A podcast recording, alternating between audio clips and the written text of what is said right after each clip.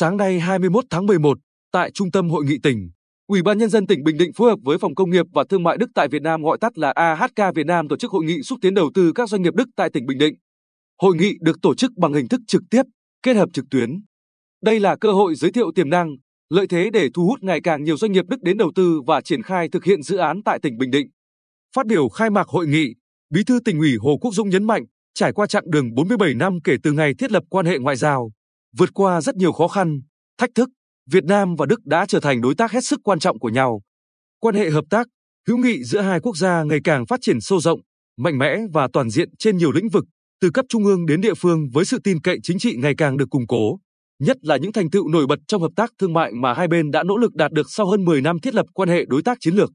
Đặc biệt, chuyến thăm chính thức Việt Nam của Thủ tướng Đức Olaf Scholz cùng đoàn đại biểu cấp cao Đức từ ngày 13 đến 14 tháng 11 năm 2022 vừa qua đã mở ra một chương mới tươi sáng trong quan hệ hợp tác, hữu nghị tốt đẹp giữa hai quốc gia.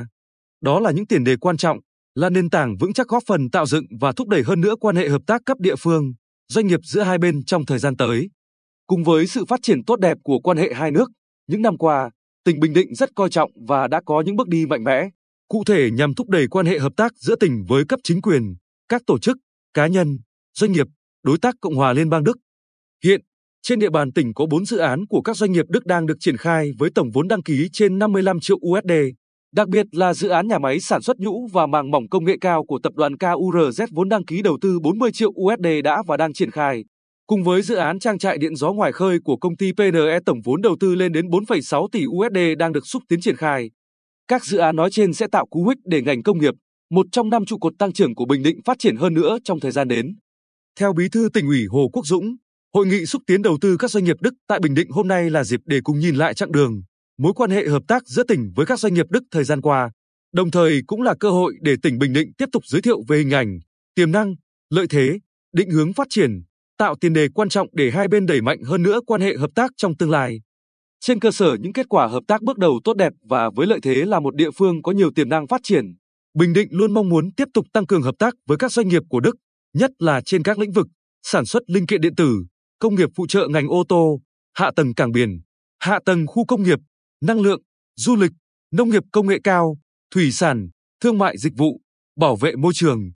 Đồng chí mong muốn các doanh nghiệp của Đức tiếp tục quan tâm, mở rộng quy mô đầu tư, đồng thời hỗ trợ các doanh nghiệp của tỉnh tham gia ở mức độ cao hơn trong chuỗi cung ứng và giá trị.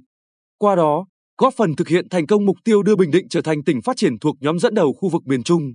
Bí thư tỉnh ủy Hồ Quốc Dũng khẳng định, với quan điểm nhất quán luôn trân trọng vị thế, vai trò của cộng đồng doanh nghiệp, nhà đầu tư trong phát triển kinh tế xã hội của tỉnh và với phương châm lấy người dân, doanh nghiệp làm trung tâm phục vụ, tỉnh Bình Định cam kết hỗ trợ tối đa để các nhà đầu tư, doanh nghiệp, đối tác nước ngoài nói chung và Cộng hòa Liên bang Đức nói riêng tìm kiếm được cơ hội đầu tư khác biệt, thành công, bền vững lâu dài tại tỉnh Bình Định và đem sự thành công lan tỏa, chia sẻ, thúc đẩy cộng đồng doanh nghiệp trong tỉnh phát triển song hành. Chúng tôi sẽ chuẩn bị những điều kiện tốt nhất để chào đón các nhà đầu tư Đức trong thời gian đến.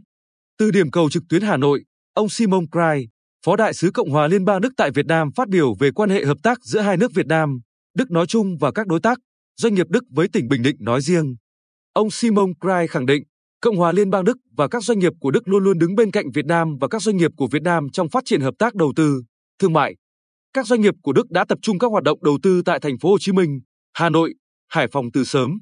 và tiếp tục kết nối mở rộng hợp tác đầu tư, thương mại đến các tỉnh thành khác tại Việt Nam, trong đó có tỉnh Bình Định.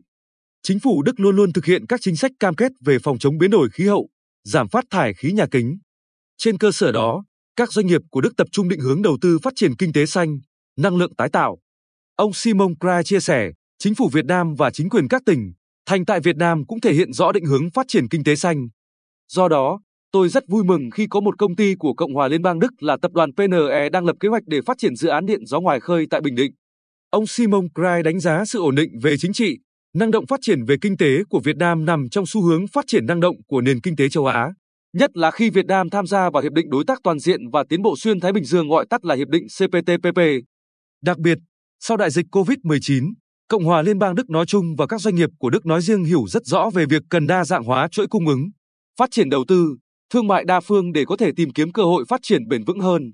Ông Simon Krai bày tỏ, ở Đức, chúng tôi hiểu một điều rất rõ, cuộc xung đột Nga-Ukraine cần thiết phải giảm sự phụ thuộc vào năng lượng hóa thạch, nhiệt điện than, tăng cường an ninh năng lượng, Các vấn đề như COVID-19 và các chính sách của Trung Quốc và EU buộc chúng tôi hiểu rằng không thể bỏ trứng vào một giỏ, mà phải tìm kiếm cơ hội. Trong đó Việt Nam có điều kiện tốt để chúng tôi tìm kiếm cơ hội đầu tư và tăng cường hợp tác phát triển thương mại.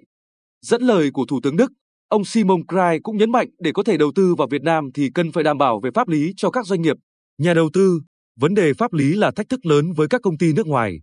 Do đó, chúng tôi cần các cam kết cụ thể của tỉnh Bình Định.